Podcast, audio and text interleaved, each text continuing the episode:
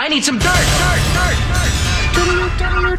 dirt, dirt, This is a My Talk Dirt Alert. Up to the minute entertainment and pop culture news heard at the top of every hour on My Talk 1071. Yeah, that's really great. Could you please tell us what's going on? Okay.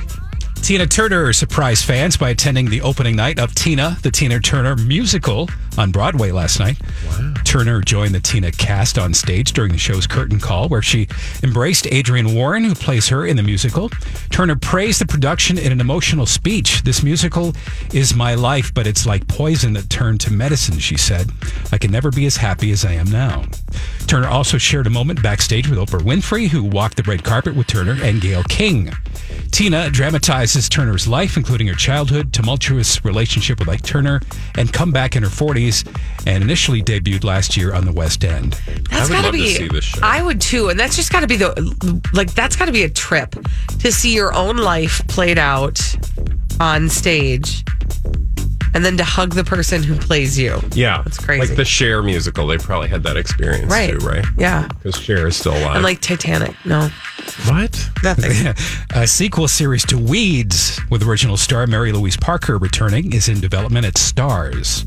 Parker, who portrayed Nancy Botwin in the dark comedy, is also executive producing the project, which is tentatively titled, of course, Weeds 420.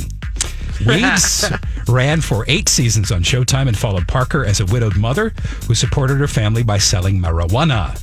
The sequel series would follow Nancy and her family 10 years after the events of the original Weeds, as marijuana has become more legalized and accepted. That I, that is a pop culture blind spot for me. That show. I watched the first season. I don't think the whole first season, but several episodes, and it's it's quite funny. I've heard it's Yeah. great.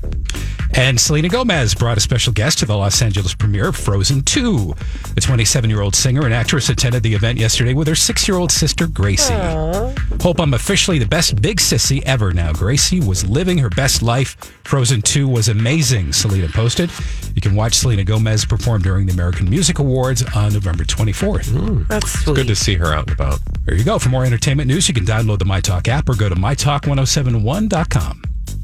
Thanks for alerting us. My Talk Dirt Alerts at the top of every hour and at 820, 1220, and 520 on My Talk 1071.